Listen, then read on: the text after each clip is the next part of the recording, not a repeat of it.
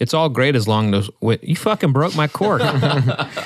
Holy shit! so it just popped Wow. right off. Yep, I'm just gonna leave that right there. What a dick. We- What a dick. I don't know how that happened. Well, You know what? The the uh, the bottle probably said, you know, fuck you. You don't like me. Yeah. Yeah. That's gonna like- give me I any guess we're not gonna try that one, right? That's right. What a, like, seriously though, what a dick.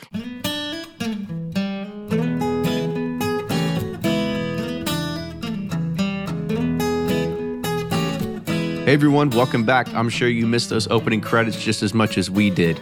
And this week on Wednesday, it was National Bourbon Day. So, what a better way to bring back the podcast than having it on the week of National Bourbon Day? You know, last week, or should I say the past break, uh, we had a chance to really regroup and uh, refigure out our strategy. And we didn't really get to relax too much. We recorded, I think, close to 11 podcasts over this break. So it's we got a lot of good ones in the hopper, and still we're interviewing and talking to a lot of guests that are still to come.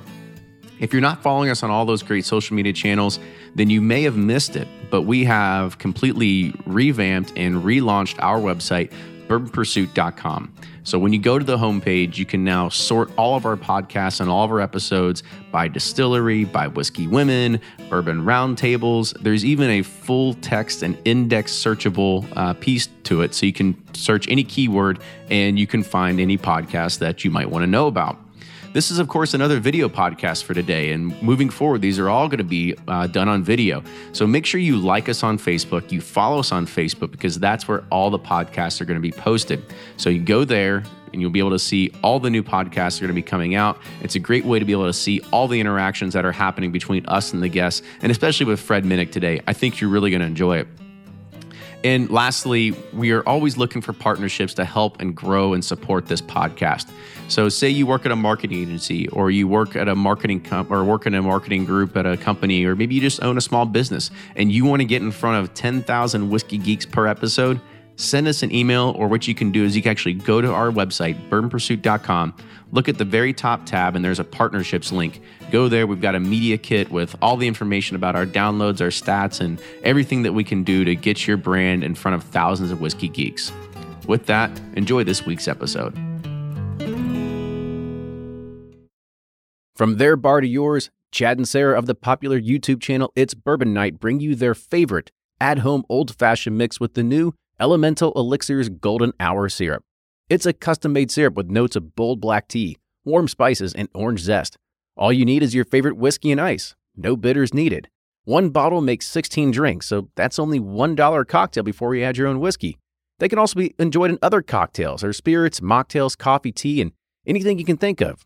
It's crafted locally in Lexington, Kentucky, and you can get your bottle now at whiskeyambitions.com. Ed Bly and Rising Tide Spirits are back again with a new release of Old Stubborn Bourbon. And this release of Old Stubborn is a premium hand marriage of 10, 11, and 12 year cask strength, barely filtered pot still bourbon. It comes in at a staggering 123.8 proof. And the flavoring grain for this one, which the last one was wheated, but this time it's now rye. Rich, sweet, and bold with a long finish that's sure to be another eye opener. You can order online at Seelbach's or thebourbonconcierge.com, and you can even purchase in person at Revival Vintage Spirits, and even now with very few select stores in Kentucky. You can get it now while you can, but be sure to do it because it's not going to last long. Do you ever pour yourself a bourbon, swirl it around, and then start struggling to come up with tasting notes? And perhaps you're also looking for a good Father's Day gift idea. Well, you can now solve both with a kit from Knows Your Bourbon. And unlike other nosing kits on the market, Knows Your Bourbon kits feature real ingredients for the most authentic aromas. You can smell real Tahitian vanilla bean instead of some synthetic aroma that's just made from chemicals. So head on over to knowsyourbourbon.com and enter code BP10 for 10% off your order.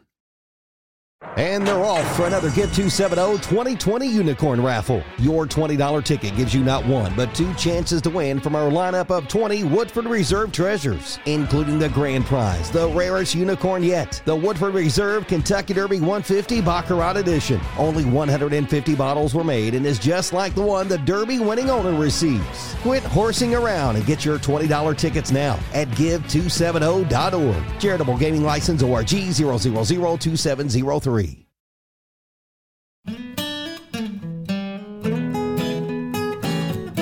Welcome back to an episode of the Bourbon Pursuit Podcast, the official podcast of bourbon.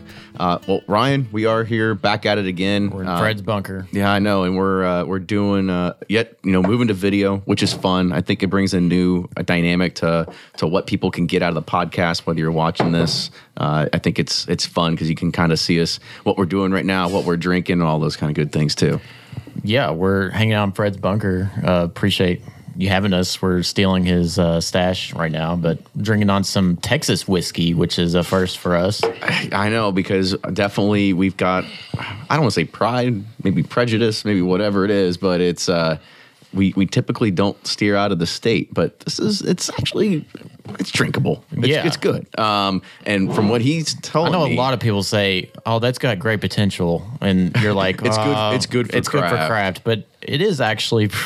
I can see the potential. So I w- I guess uh, introduce our guest, Fred Minnick. Everybody knows him. Everybody loves him. Uh, he's got I books. go that far. Was, yeah, not everybody loves him, but you know he's got a lot of books out there. You got Bourbon Curious, Rum Curious. Um, we've got Whiskey Women, um, Bourbon, The Rise, Fall, and History and Rebirth. There's so many, right? So uh, Fred, welcome back to the show. Thanks for having me. So I want you to just give us an idea of what we are drinking right here because this is something that was uh, unique. Bottle number four of 124 of a five-year spirit from Texas. Well, I just grabbed a bunch of random shit here, um, and um, I pulled on this one, and you, your eyes blew up. You're like, oh, Texas, ugh."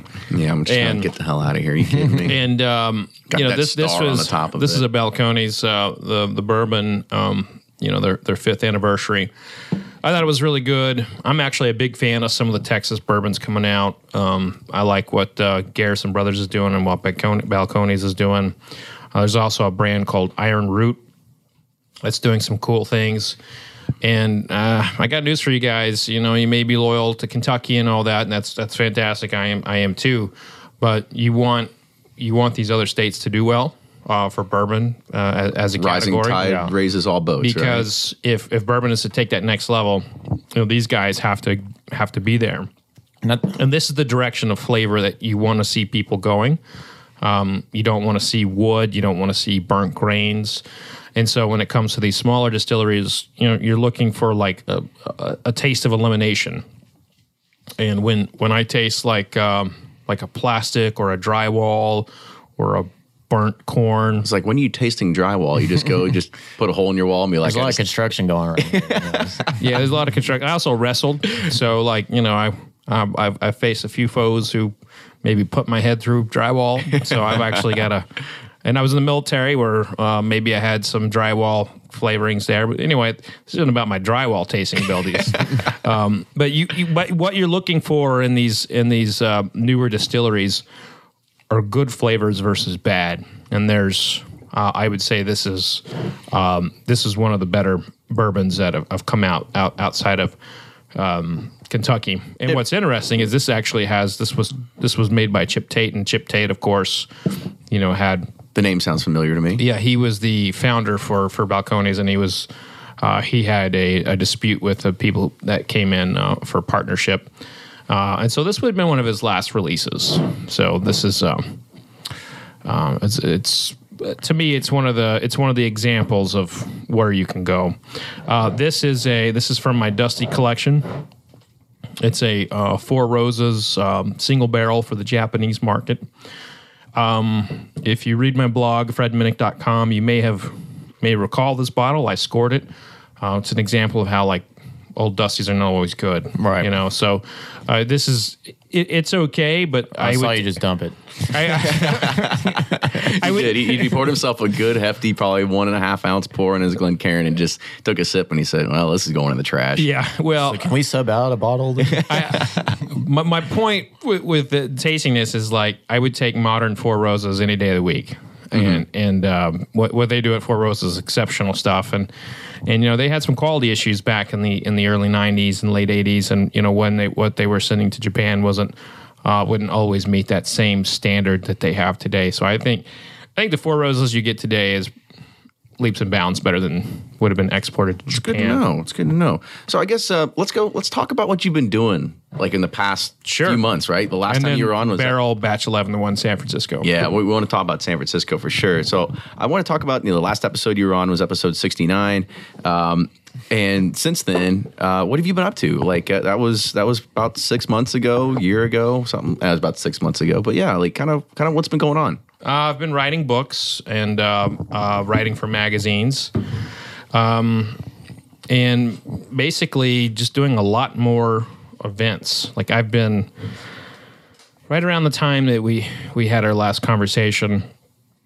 People were starting to come to me just to do private tastings and um, do all this just one-on-one stuff. And if you'd have told me when I was in high school that I'd be drinking for a living and writing about People it, be paying you to come I mean, it, I just conduct a shocked. bourbon tasting. And, and I've always done things with the Kentucky Derby Museum. I've had a, a good five year relationship with those guys. That's been awesome. Which you can also get on the Bourbon Pursuit podcast. right. We are partner with the Legend Series with Fred Minnick being the MC there. So it's awesome. Yeah, I'm, I'm so excited to have you all there. It's good to have those recording. I think you should actually ask to get the old ones because they've record all of they've recorded all of them. Mm-hmm. Um, we have some great, great, great interviews there from years past. I wish we would have thought about it earlier. To be honest with you. So- Well, we tried once and failed miserably.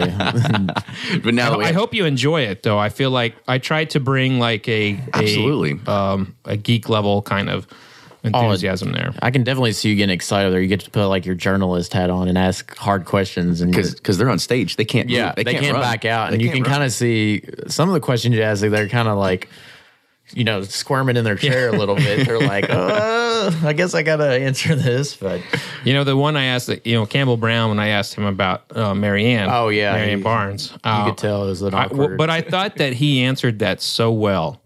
Like, I mean, he complimented her, and he he, you know, he he nailed it. I thought, but.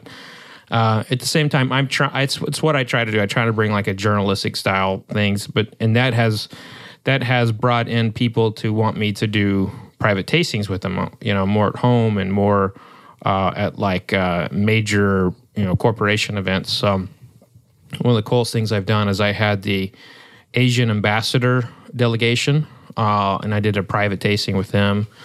I've done like um, I did a private tasting for um, Wayne LaPierre and the executive, the the high level NRA members, which you know everyone has an opinion on that. I'm not going there for that, but just to say that that's that's kind of stuff I'm I'm getting the opportunity to do. Uh, and I've got a lot of cool things that it's coming up. One of the things is that everyone in Louisville knows about Forecastle. I'm getting to uh, kind of host and lead the fireside chats for that. And Forecastle is this amazing, you know, concert series that was homegrown here. You guys had J.K. McKnight on. Yeah, he was on a few ago. episodes ago. and he he actually mentioned me being a part of it, and so he kind of teased it there. But I'm I'm leading their fireside chat, so I get to take a little bit of what I do at the Kentucky Derby Museum and do it there in the in the Bourbon Lodge at Forecastle. Uh, another thing I'm doing is Bourbon and Beyond. Uh, the Danny Wimmer Presents groups uh, called me up and said, "Hey, we're doing this thing with uh, Stevie Nicks and Steve Miller Band and Eddie Vedder, and we would like you to more curate, excited. curate our Yeah, bourbon that's side a, of that's things." a that's a that's a I'm big, more- something that hard to say no to, right? I'm more like excited about Tom Colicchio. yes, Top yeah, chef. I'm a top chef guy. so- And we, we've I'm uh we've you know part of that programming there, and it's it's amazing. We're doing like a lot of food pairings. We're going to be doing a lot of uh, um, really cool educational seminars, and I think to me it's like it it's kind of fun to see uh, the combination of music and um, and bourbon go together. It's always been pretty much together, music and bourbon. It- or- it's or, been you know, together, but- please, if it's like it like It's- a good, might as well cool make it official. 68 degrees, right? Like yeah, in the middle of June and at uh, 90 degrees, that's gonna be it's gonna be tough to put your game face on. I think. Yeah, well, we'll have you know it'll be cool in our, some of the areas, and then Yeah, shaded VIP. over. VIP, AC, yeah, tent, of course. And I- I just think it's really cool that here we are now.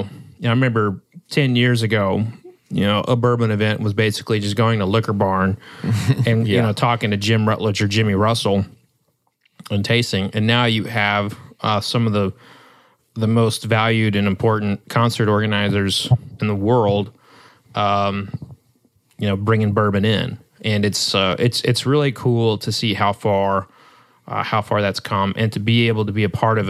It's like I'm pinching myself every day. Every day, I'm thankful for for these opportunities. I mean, you got you got ahead of it uh, very early on, you know, and you're very well known name that's inside of just the bourbon industry in general, right? So I think you were probably their number one choice for a lot of these things because not you know don't get me wrong, there's a lot of people that know a lot of stuff about whiskey, but not everybody is a very good presenter. They're not able to get up on stage or maybe ask the hard questions to the right people or whatever it is, too, right? And you're able to do all those. Well, it's kind of you, um, but uh, I, I look at it as like um, it's all right time, right place kind of thing, and and I think I've I- I've learned a lot from the people I've interviewed over the years.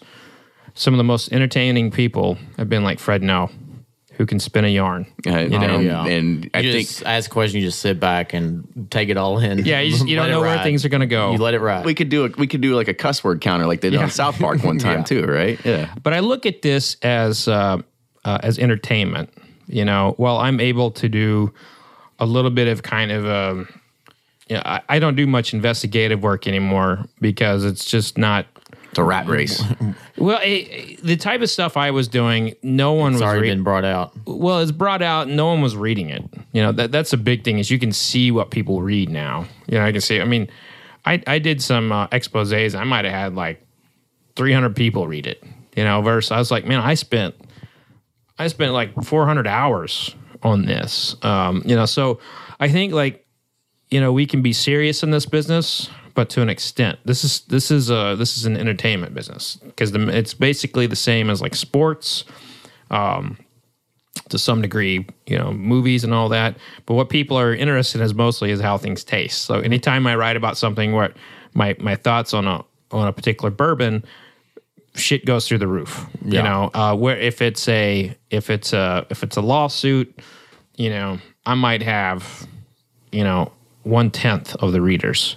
So it, it's a lot of it, and and believe me, I don't get paid to write things on my blog. I have Whiskey Advocate and Whiskey Magazine pay me, but you know they're not interested. They want how the whiskey's made and how um, and what what it tastes like and all that. So it's a it's a very interesting world in terms of how I've evolved in terms of how I used to cover this world. Um, and even, and in my books, that's just pure me. That's what I want to write, and I don't give a shit if anybody buys them. That's what I'm writing, you know. So Bourbon Curious is in Bourbon, uh, the rise, fall, and rebirth of American whiskey. Those those are exactly the words I want to put down, and and uh, unfortunately, people have bought those. And I think those the legends and the more juicy details are better fit for for a book. Uh, in which case, I'll always be putting them in there. But uh, another cool thing I'm doing, and this one probably um, probably blew my mind over everything else, and that was a, a, a bourbon cruise. Oh, that's Nor- Norwegian Norwegian whoa. Cruise Lines uh, via a um, an agency planning service reached out to me, and we're doing a a really cool cruise in uh, February, February 10th through 18th, where we're going to uh, start in Miami and you know go down go through the Caribbean. Wow. And we'll have like bourbon They- classes. the Can we official get media As I passes? say, the official podcast can of the record Bourbon that, Cruise, you know. right? Yeah. Look into that for you. Yeah. You guys mind, uh, you know, being in like the the very chef- gallows. The very bottom, yeah, Can you can you put coal in the, in the engine for the steamer? engine make sure they're running. Well, that's a, that's a pretty interesting. I guess talk, talk to me about so Norwegian cru- cruise lines, bourbon cruise. But I mean, like, what could you expect if you were to go on something like that? So there's going to basically, I'm just like a, little bit of entertainment for you. Like you're going, we're going to do. Um, Are you gonna be in a in a speedo or you know swimming? He's, he's gonna be uh, uh nobody jug- wants to see me in the speedo. juggling fire. Definitely is what I not juggling, but um, basically, you know, it's going to be doing some tastings, uh, some seminars. Um, uh, we're working on having some distillers there. Um, in fact, when this airs, we might actually have somebody who is um, who will be there with us to do like a like a basically a Derby Museum style Q and A, and um, it's gonna there's gonna be a lot of classes, but really it's about being on the ocean. You know, you get a really nice suite. Uh, you get uh, we're to be uh, porting in, in the Bahamas, um, St. Thomas. So you're to have a lot of uh, you know, just typical cruise stuff. All the food and uh, drink come with you know your your purchase. That's that's the best deal right there. And by the way, we're not we're not drinking swill. So uh, and, and bunch also good whiskey for eight days. Yeah, we're gonna I mean, have. It's basically just imagine All the like, Dramamine you need to get there. It's a bunch of bourbon and a bunch of rum. Uh, well, bur- bourbon is the headliner here, but there will still be some rum. I feel like I don't. I feel like you cannot go on uh, go on a cruise without having some rum. I, I would think it, it seemed it seemed fitting, and you're kind of the guy to talk about it too, right? Yeah, uh, yeah. That's as you know, I wrote a rum book, uh, Rum Curious, and I've been been very hot on rum for for some time, and uh, I, I think they complement one another on. And this cruise is a is a great case in point. You know, uh, the Jefferson's Ocean is an interesting is an interesting study. You know, in terms of like that style of rum, but they actually did used to ship barrels of bourbon to Europe, and they would extract some of that kind of like ocean flavors from uh, from the sea. There is there is one um, that I saw recently called like Pennypacker bourbon, right? It's Mm-hmm. actually distilled here, yet it's bottled in Germany, right? So it, it just kind of has a Jefferson's Ocean maybe twang or taste to it, but doesn't really package or market itself like that. Yeah, Pennypacker. It's a that that's an older kind of uh, brand. I haven't spent a lot of time with it, but the people would uh, prior to Prohibition, there was a uh, Owsley Brown shipped uh, I want to say like twenty thousand gallons of, of bourbon to uh, France, and they would they would sell a lot of they would sell in bulk to these countries. And Germany bought a lot, Japan bought a lot, France bought a lot for blending purposes. Um, so you had all these countries who were who were buying American whiskey, and it, it's true you would get different flavors uh, over there. So um, the origins of of, of Jefferson's uh, Ocean uh, is in truth there is. I mean, it was not a very large market, but it, it happened. Right, because when I when I read that label, I was always kind of amazed that it would be cheaper to ship the barrels to Germany to have it bottled and then ship it back here to actually sell it in the store, right? Yeah. Yeah. I, still blows my mind today. But I mean, that's that's a good tidbit information. So uh, another question I kind of ask you about, you know, the the laws are changing here in Kentucky, and you brought out this Four Roses uh, Dusty bottle, and there is kind of a, a new Dusty law that's been talked about, and this is allowing regular consumers that have been uh, hoarding bottles or uh, being like Ryan and asking family members to start digging through Yeah. their their old liquor cabinets, but it gives you the ability to actually sell to uh, bars, restaurants, and retail stores. Um, what are your thoughts? Like, what? Because I think I think it's a I think it's from my opinion, I think it's a really cool thing and it's a good thing because we are the home of the Bourbon Trail, and if you want to try any bourbon that's ever been made and kind of run the be able gamut, you should be able to do it here. Not go to DC. Exactly, and I think there's uh, there's a lot of cool things that it's going to do in regards of tourism for the restaurants and bars. But I kind of want to get your opinion. Yeah, I, I think that the vintage, uh, the vintage spirits bill, as it was kind of dubbed, was probably the most important uh, uh, consumer law passed in Kentucky since the end of Prohibition. And all the laws that have been passed in the state have either been like you know to raise taxes or to benefit distillers in one way, one way, shape, or form. But there's really not been anything that specifically benefited consumers. And the distillers, they don't get unless they're opening a bar, which a lot of them are. Uh, they don't get anything out of this. All they get is maybe that you know people come down here and and, and go you know for a, a tourist destination. So is that packed into this bill where they can now serve cocktails or whatever? well, that it's was that was in previous bills. Oh, okay, gotcha. Yeah, Okay. so they had Eleven Senate Bill eleven or something yeah, like there, that. there there were previous bills that allowed them to have bars and and, and a, a cocktail scene and restaurants, and so you have a lot of them doing that. Um, basically, their their whole vision is to be like like California, you know, where you have where you have um, Napa Valley, you know, owning owning the day with restaurants and what have you. But I, I believe that you know, and I've been I've been interviewed by a lot of people about this. Um, um, I feel like it's about time. In uh, in wine, nobody bats an eye if you buy a bottle from ni- from the 1960s from another person or in an auction. Yet in whiskey, you're you're looked at as like a flipper yeah. criminal. yeah, you're, you well, the flipper that's a whole different That's different category. thing. But I mean, here we are relegated to uh, purchase um, wherever we can these old bottles. And you can you can look around in my office to see that I maybe go out a time or two to buy a, a bottle here and there, and you know, exchange Put some money back in the economy. Yeah. You know, I, I I carry it back in my trunk. You know, yeah, I do that. You give out free memberships to fredminnick.com. That's free anyway. But yeah.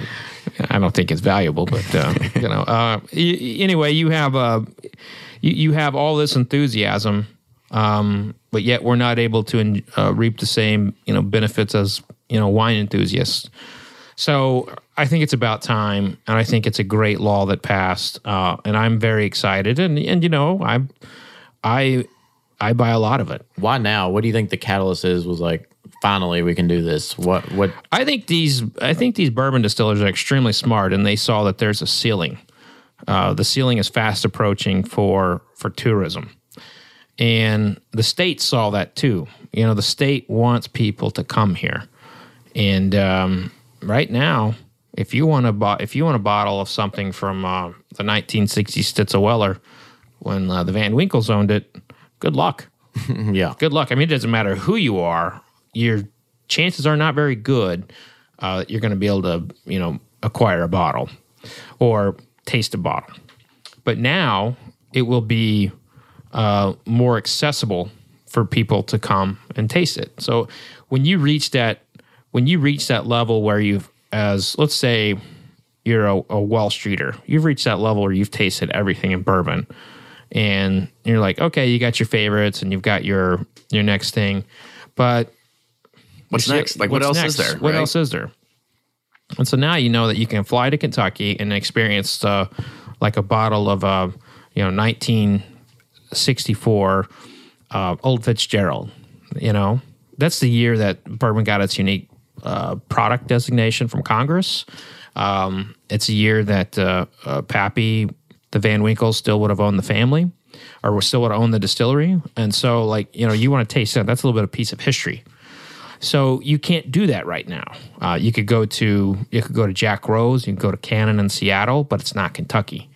And so people are wanting to experience that. And oh, by the way, there are people who are commissioning private jets to do stuff like that.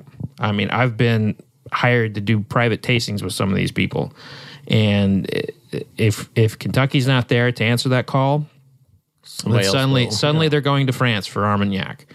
And so it's very it's very much um, in Kentucky's best interest interest to have uh, to have that next step for for that high level connoisseur. And oh by the way, you know, a lot of people are not always going to like what they get in the in the vintage market. It's completely different flavor profiles. Sometimes the bottle's sour. You know, there's a there's a lot of things that can go wrong. So I, I want to talk about something else, right? Because you've also been busy. You uh, you took a trip out west coast to San Francisco, Mm-hmm. and that was uh, that was an interesting because you one of your highlights of the blogs, and I think, uh, well, I mean, it definitely lit up the whiskey world because the next day the shelves were cleaned yet again in Kentucky. But um, I, I want to kind of talk about it because you you called it one of the greatest upsets of uh, a whiskey competition. So Yeah. so kind of talk about it a little bit because we are drinking it right now as well. Yeah. So, um, Ryan, would you mind? I, No. For those uh, listening, I like I, I bruised a, a rib and literally pouring No, I just think you like to be served. pouring a bottle actually hurts really bad. So if I can get Until Ryan to do it, Pour, yeah, and he'll feel better. I'll be numb after this one. Uh, so I am a judge um, on the San Francisco World Spirits Competition. Um, and uh, from a numbers perspective, they get the most bottles of, of the competitions out there. And I've been I've been a judge on that for a few years now. And Is every that like year, your Super Bowl? uh, yeah, it's like it, it is like it's a Super Bowl. It, it really is. It, it's a Super Bowl, and it's also like a fraternity because it's the world's greatest palates.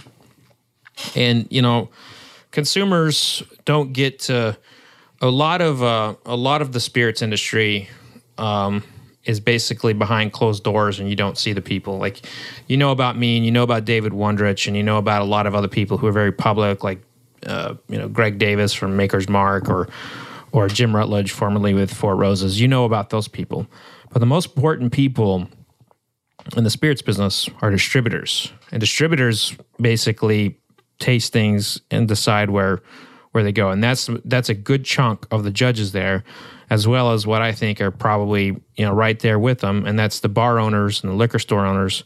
You know, these are people who have respected palates and are highly appreciated, and then there's like me and like some some some tasters of um, you know some people who who write about the stuff and just you know know the categories and uh, have proven their their worth in this in this world.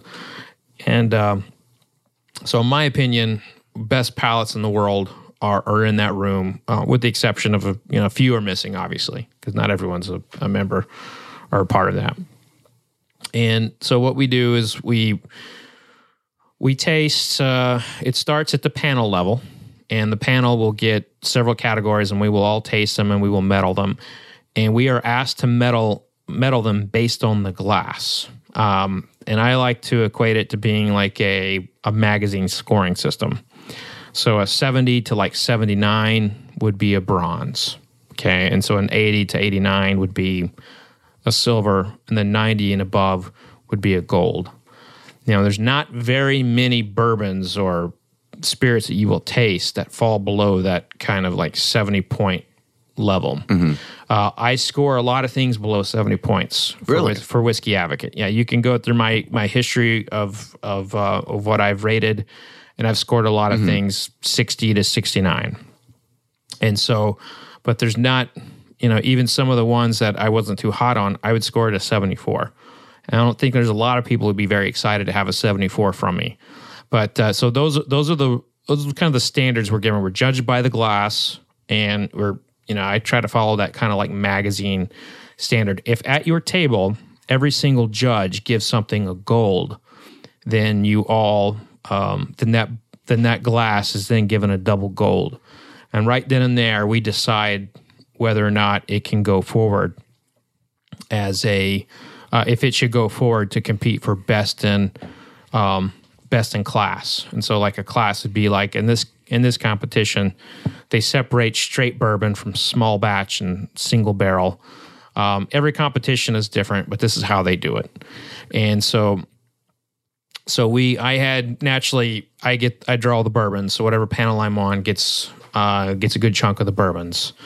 And we had uh, we had a bourbon flight um, and I remember tasting this one. I was like loaded with marzipan, honey, really rich. It just stood out. And And everything's blind too, right? e- everything's blind. We will know the proof.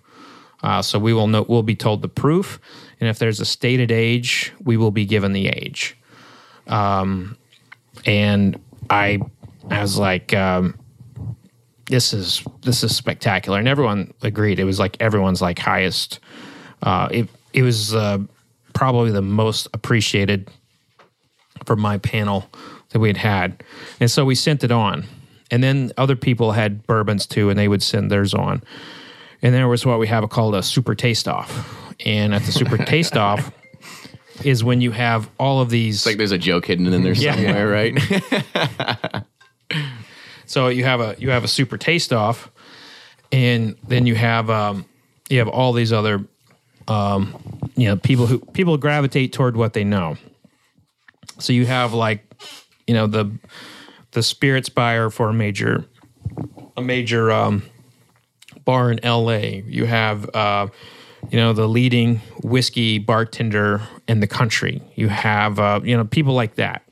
Um, one guy's on the Bourbon Hall of Fame, you know, is in there. Uh, so you have a lot of these like really high level tasters will go to the super taste off to to taste the what's what there's really really strong in. Like I wouldn't be going to the super taste off for gin. I can judge gin, but that's going to be reserved for people who are really strong in gin. I'm obviously really strong in bourbon and rum, so those are the ones in rye and other whiskeys. So those are the ones I would get picked for. And so I go over there and uh, and we're tasting. We I think there's probably 12 bourbons we have to narrow down to the finals. And at this point, we don't know anything about them. They don't tell us. Uh, uh, this year was Country of origin. Yeah. well with bourbon. You obviously know. I'm just it's Yeah. like a spelling bee thing, right? Like how Yeah, could you, so we- like, how could you how could you decipher this much as So possible? now we're just now we're just tasting and we're raising our hand when we're asked to to vote on it. uh, and I tasted uh, what I thought was this one. Again, it's blind, and although I've been doing this for a while, you're sometimes tricked with what you're tasting. Like you're like, oh, I think it's this, but it's really that. Especially after a long day of tasting, and so we we we put forth what we thought were the best, and they would compete for the next day for for best in category. So we had just you know we determined class, and then we determined category. So class being straight, small batch, uh, single barrel, so forth. With the, those, the best of those classes would then go on to compete for for best bourbon, and we would taste these, and as I would later find out, it would be Barrell uh, Barrell Bourbon batch eleven, um, competing against um, an Elijah Craig um, and a um, a Blanton's. Um, I thought the Blanton's, uh, what I would later turn out, would later learn would be a um, Blanton's uh, barrel proof. Straight from the barrel, yeah. Yeah, I thought- export only. I thought it was really solid. It was really rich and just kind of like a real traditional one, real traditional bourbon or a caramel bomb, if you will. I was actually honestly surprised that uh, an export only like Yeah, was in there, sure. right? Something that's just not even I'm, available in the states. I am just a judge. I- what, what gets sent there, I have, I have no, I have, I have no say in that. So Mm-hmm. like, I can only judge what's in my glass, and and you know that that competition. Well, and too, like with single barrels, it's like How- you're how you tasting know? that. That's the only barrel of that, you know. So it's Yeah. like, how can that be fair? I don't think know, that's a know? great critique. Um, I really do. Um, and if you you know you feel so strongly, send it to the, the competition. But but I'm I'm just a judge on the yeah. So like I I, I I look at those um, and and I think they're that warrants some uh, some thought. But you know what I have learned is that some people will send things to competition and uh, find you know see if they want to enter to market. So who's to say that it's not coming to the U.S.? I don't know. It's probably not. I'm probably just you know throwing out another rumor here, but conspiracy, conspiracy But- theory. but like I mean this what I've learned in the spirits business is that you know when it comes to when it comes to intent and what is it can be any number of things and then you throw in money and everything kind of just Gets a little mixed up. every, it's it's a different world. This isn't this isn't the choir boy industry, but I feel like San Francisco with the judges and how we do it. I'm very proud of like being a part of it because I feel like we're very fair to every glass there.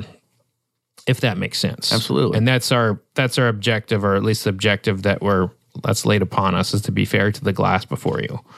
And so I guess talk about this Barrell Bourbon batch 11 like what what was it that automatically like stood out or and, and I guess I also want to know your your like was it shock when you found out like what was your what was your initial reaction Well, what I'm Or looking what for did you think it was when, you, when you were drinking?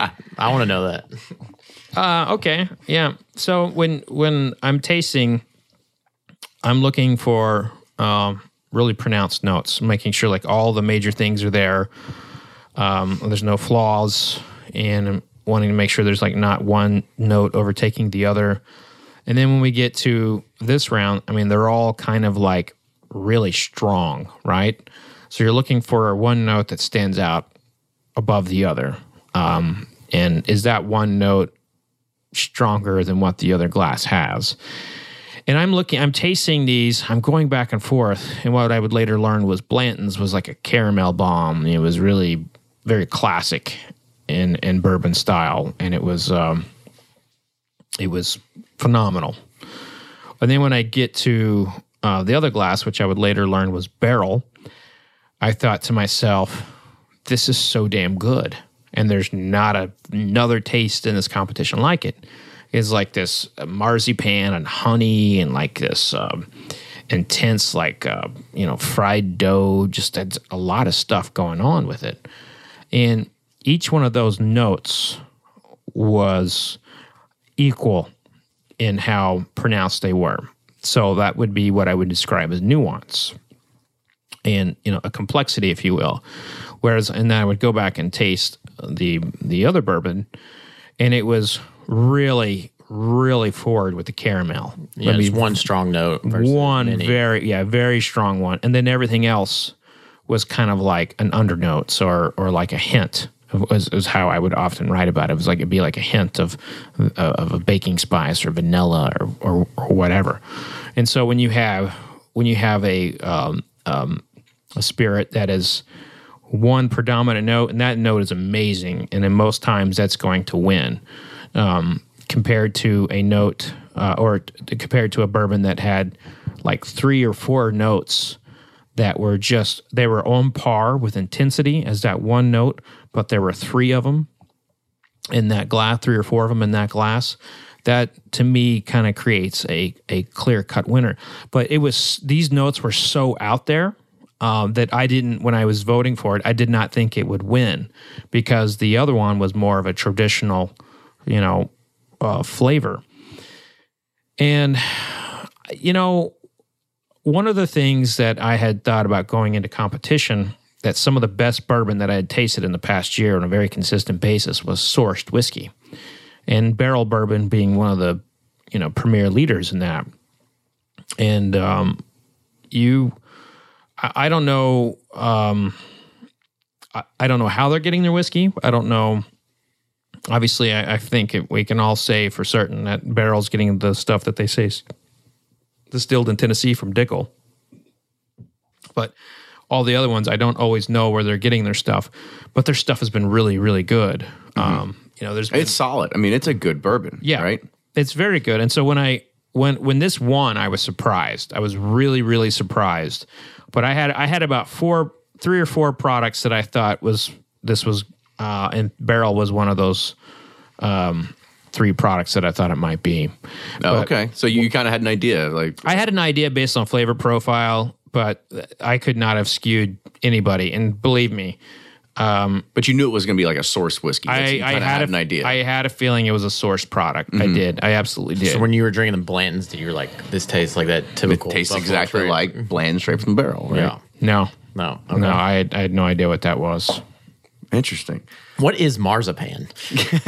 Sorry. Yeah, you talk I'm like you do I'm talk like, about it a lot, and uh, I'm like, is it like a like a like a creme brulee, like a like a frosted sugar or something like that, or caramelized sugar? Like I have no idea. You have your Google. I have actually it all turned off right now. So Yeah, and so it's basic. It's basically like an almond paste. Okay. okay. It's real. It's a it's a special thing that you know, it's very commonly used in France.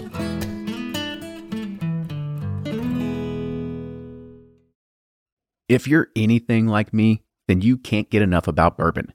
And that's why I'm a subscriber to Bourbon Plus magazine. Bourbon Plus is a quarterly publication that tells the stories from the heart of bourbon the farmers who grow the grain, the distillers who labor over the process, and the people like you and me who raise their glasses to celebrate it all. Subscribe to Bourbon Plus magazine today at bourbonplus.com, that's P L U S.com, and use code PURSUIT at checkout for $5 off your subscription. Shopify's already taken the cash register online, helping millions sell billions around the world. But did you know that Shopify can do the same thing at your retail store? Give your point of sale system a serious upgrade with Shopify. Shopify's point of sale is your command center for your retail store. From accepting payments to managing inventory, Shopify has everything you need to sell in person. And with Shopify, you get a powerhouse selling partner that effortlessly unites your in person and online sales into one source of truth. Track every sale across your business in one place and know exactly what's in stock. Connect with customers in line and online. Shopify helps you drive store traffic with plug and play tools built for marketing campaigns, from TikTok to Instagram and beyond.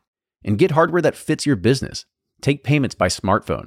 Transform your tablet into a point of sale system or use Shopify's point of sale Go mobile device for a battle tested solution. Plus, Shopify's award winning 24 7 help is there to support your success every step of the way. Do retail right with Shopify. Sign up for a $1 per month trial period at shopify.com slash bourbon, all lowercase, and go to shopify.com slash bourbon to take your retail business to the next level today. Shopify.com slash bourbon.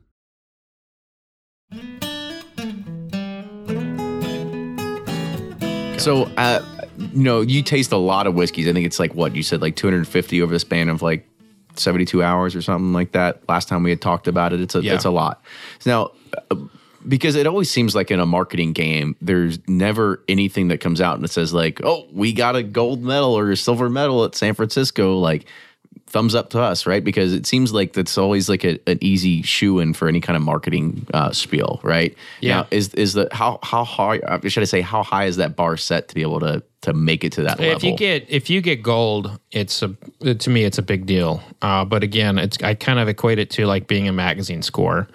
You know, and not only that is once you make it one time, I'm pretty sure like even Eagle Rare has it on their little hang tag that says like we were gold medal in like the 2009. Well, I think they're the, they're required to have the year on there. Okay. yeah, Okay. so they'll have that. Uh, but in that defense, like you will see, you will see uh, brands putting uh, medals on there from the 1800s. so, uh, like uh, The glory days. uh, Grand Grand Marnier will have uh, an 1800s medal on there. I think there's even a Willet product that has uh, has a state fair medal on there. I want to say it's old Bardstown. That's like Indiana thing in the relevant basketball when their last like championship was in the seventies. No, I'm kidding. So th- that's actually not too uncommon. You know, the thing about competitions um, is that th- there there are a lot of them.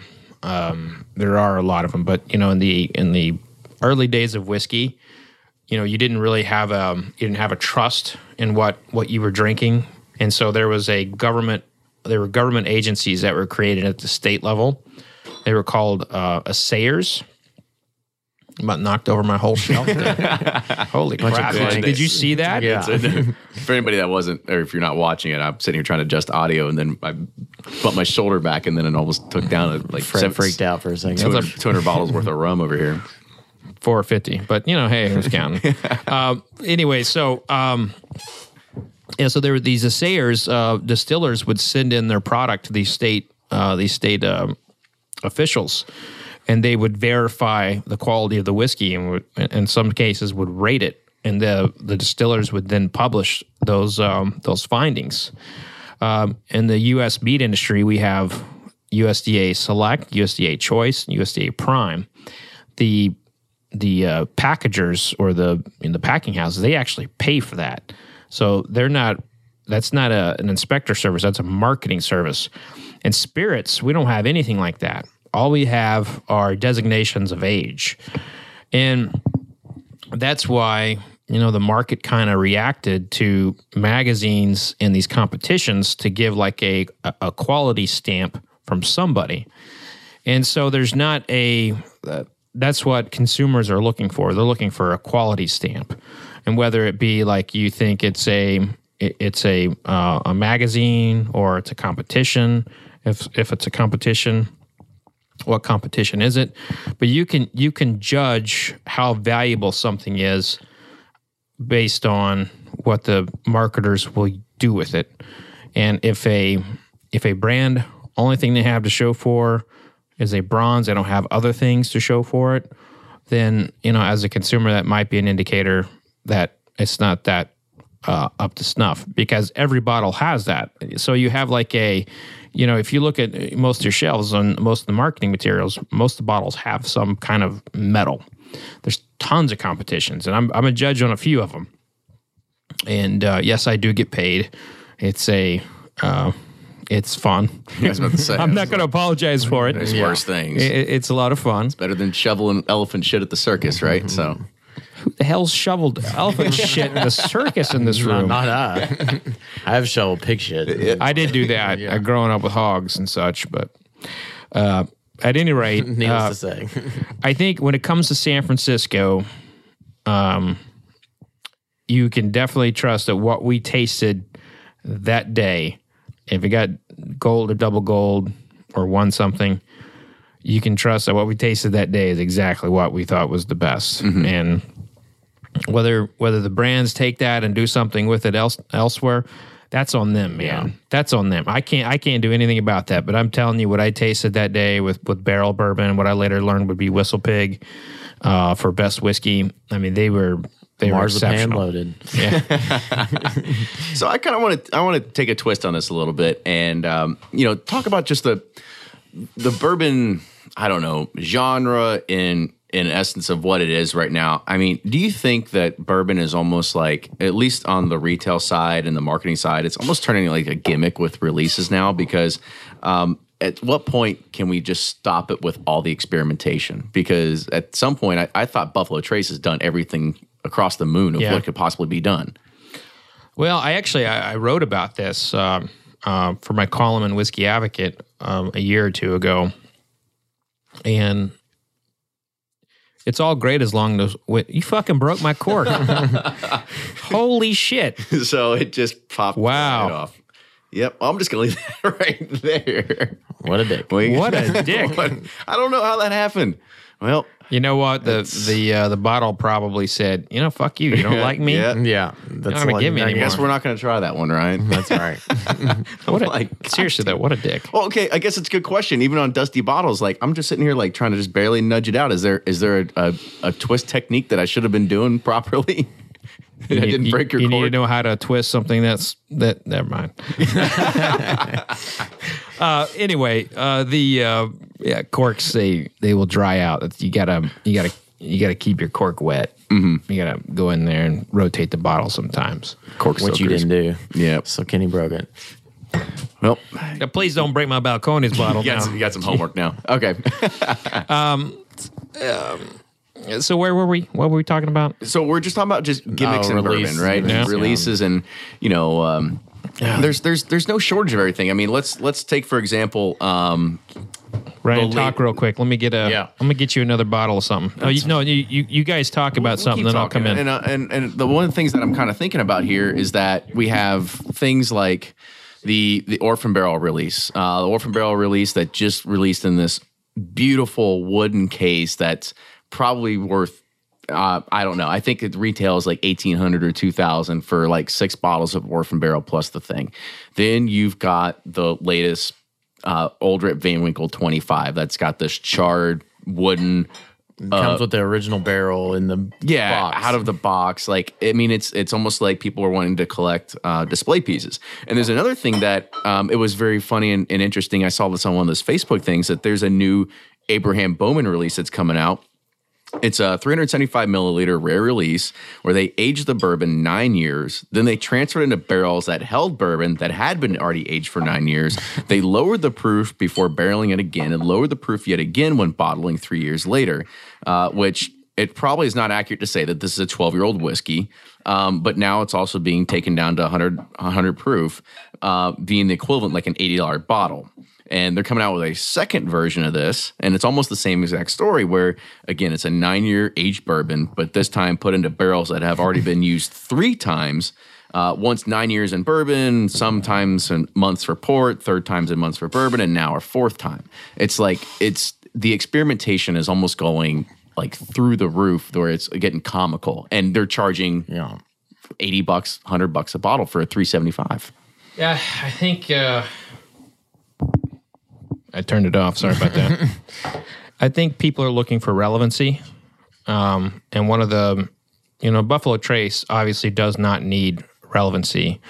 Uh, what they're trying to do, I believe, is different than a lot of other people.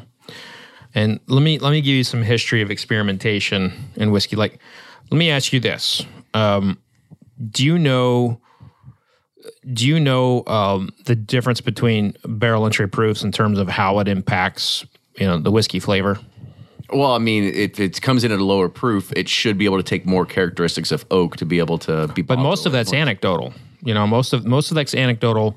There have been a handful of studies uh, and they were all pre-1960s by seagrams uh, and there were a couple by you know Schenley. So most of most of the research on on what people are doing are based on you know pre 1970, pre 1960. So when bourbon lost its lost its uh, glory in some ways in the late 70s and 80s, they just kind of did things to make money. Now that they have a little bit of that ability to experiment, they're back at it. And they're trying to answer questions that there's not a lot of good data points on.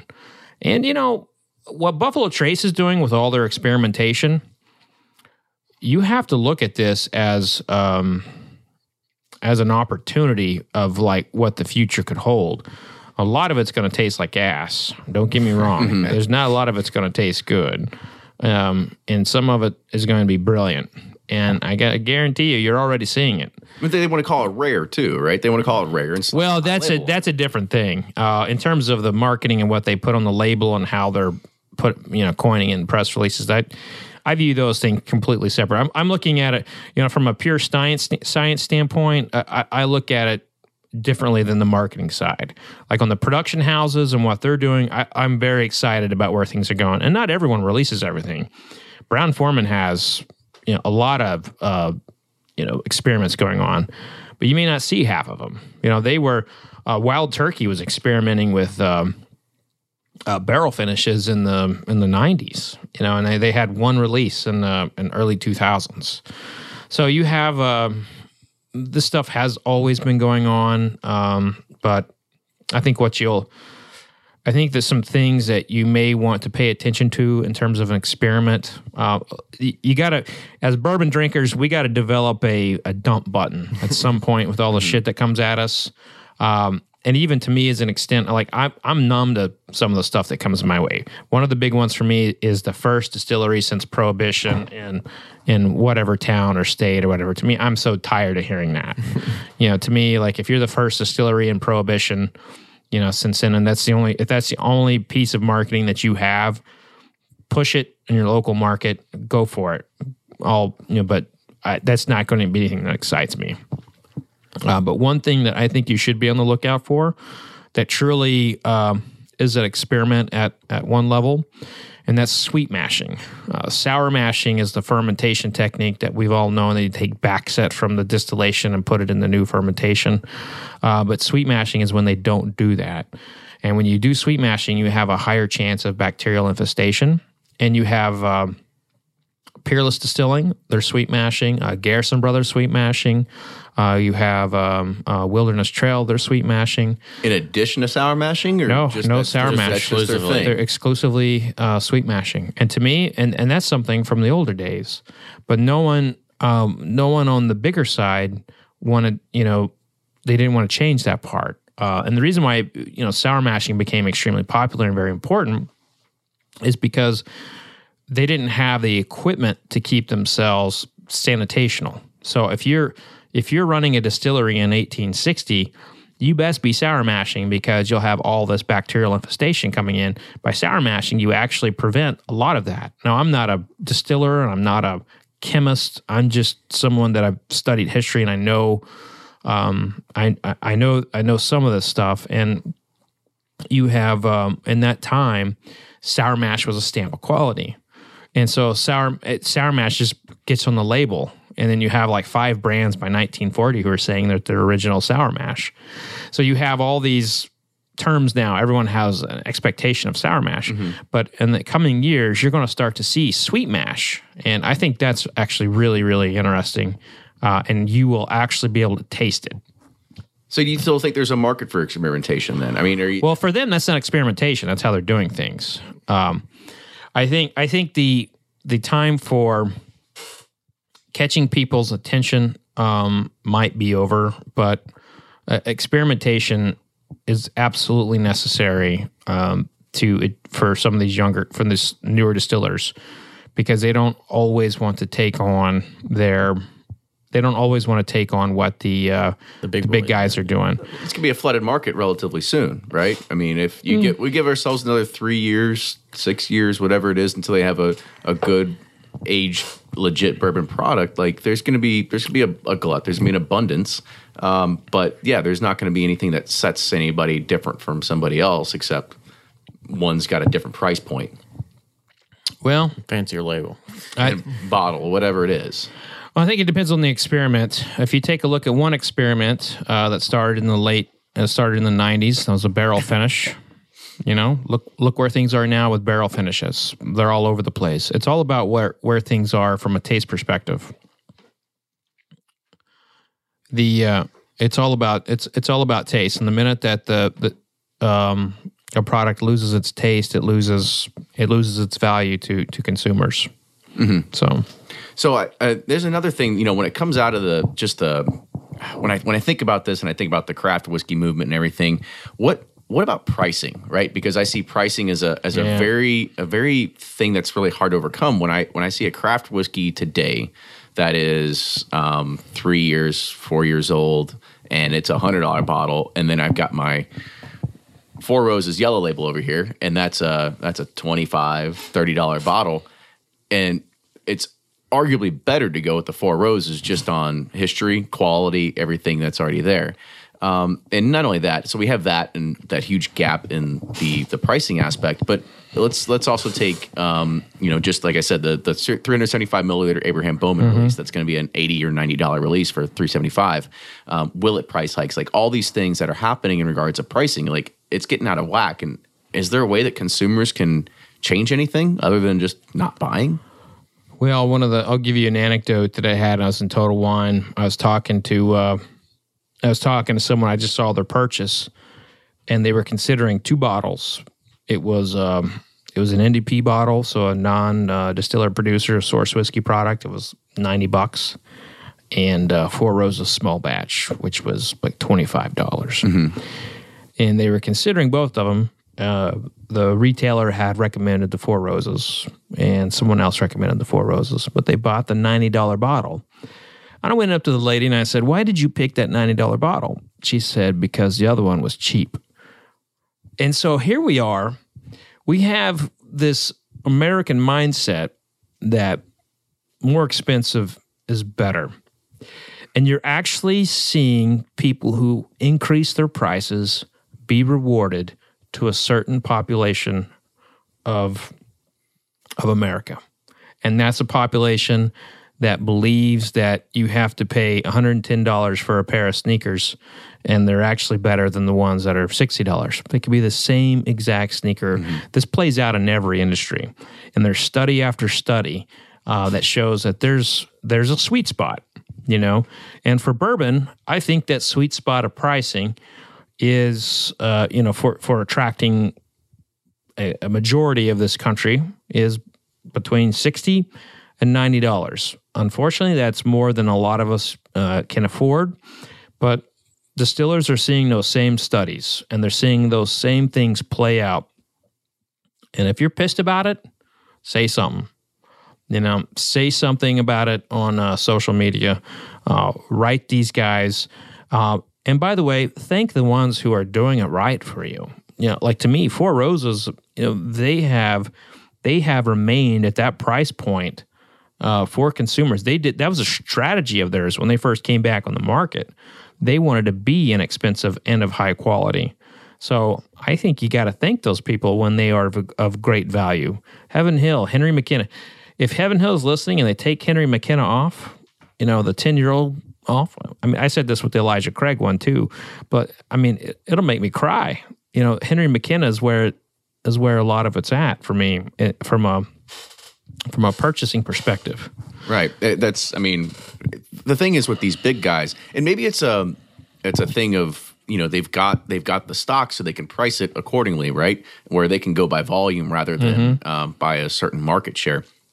But at the same time, they've also been in the market forever. They've they've tested it, and, yeah. and so I think they know the price that they're at. And I think I think the problem is is that we've gotten spoiled, right? We've gotten spoiled with the fact that yeah, sure, somebody now they want to do a, a whatever price hike, uh, and they're gonna be, we're gonna be mad, right? Like if all of a sudden Henry McKenna was a sixty dollar bottle, like people are gonna be mad about it, right?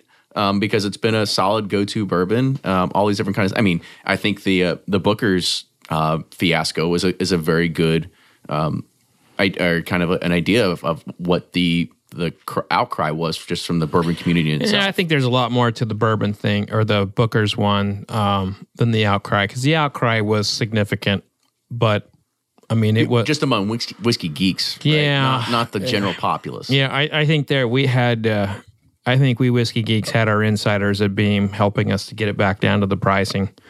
I don't think there was anything nefarious going on to uh, push the, you know, push the case sales of that particular brand because I mean that was a very good selling brand. I mean, so there's no problems there. But It's not like it flew off the shelf, right? You can always like you can go to any store, you can always find Booker's. yeah, you can always find Booker's and it does well.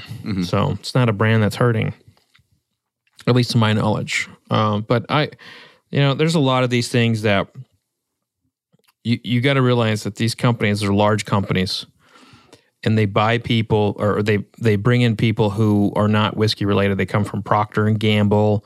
Um, you know, two weeks ago they were a franchise director for a Sonic company or whatever. There's just they just buy, they just bring in people, They just And- know how to run the business. Doesn't really matter the product. Yeah, se. yeah. uh, the distillers, the Jimmy Russells, the Jim Rutledges, the Harlan Wheatleys, those guys, they don't have a say. I mean, they're the face and they're the sexy person there, but the person who makes all the decisions is an MBA from whatever state university who's dictating to the rest of us what we're drinking, the label of it, what you know, what the price is going to be. And in five years, they're going to be fucking selling uh, Toyotas at uh, you know on a regional level or something. I mean, they, you have um, this is just another job for a lot of people.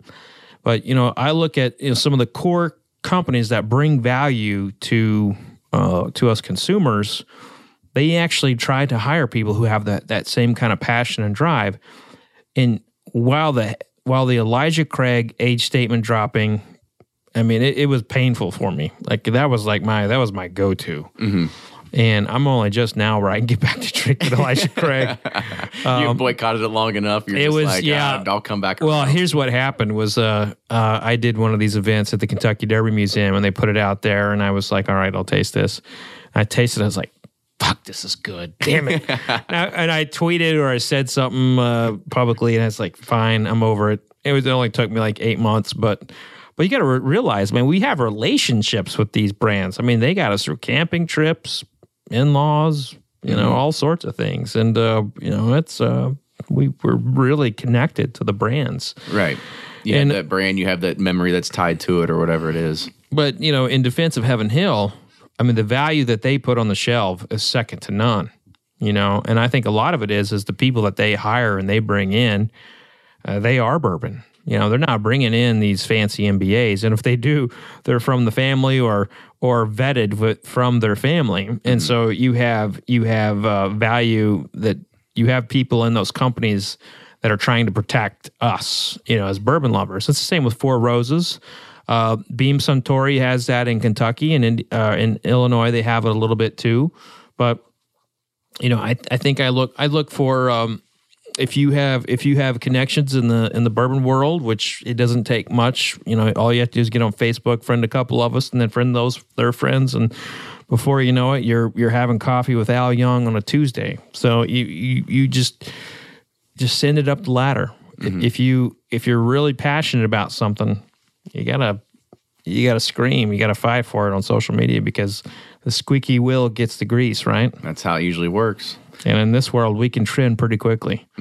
And I'm not I'm not saying that you know we should be pursuing you know boycotts or or anything like that. One of one of the things that I quickly got over was the the boycotts of of um, you know of of brands that acquired trademarks and put on a label and and started using those backstories for for their whiskey.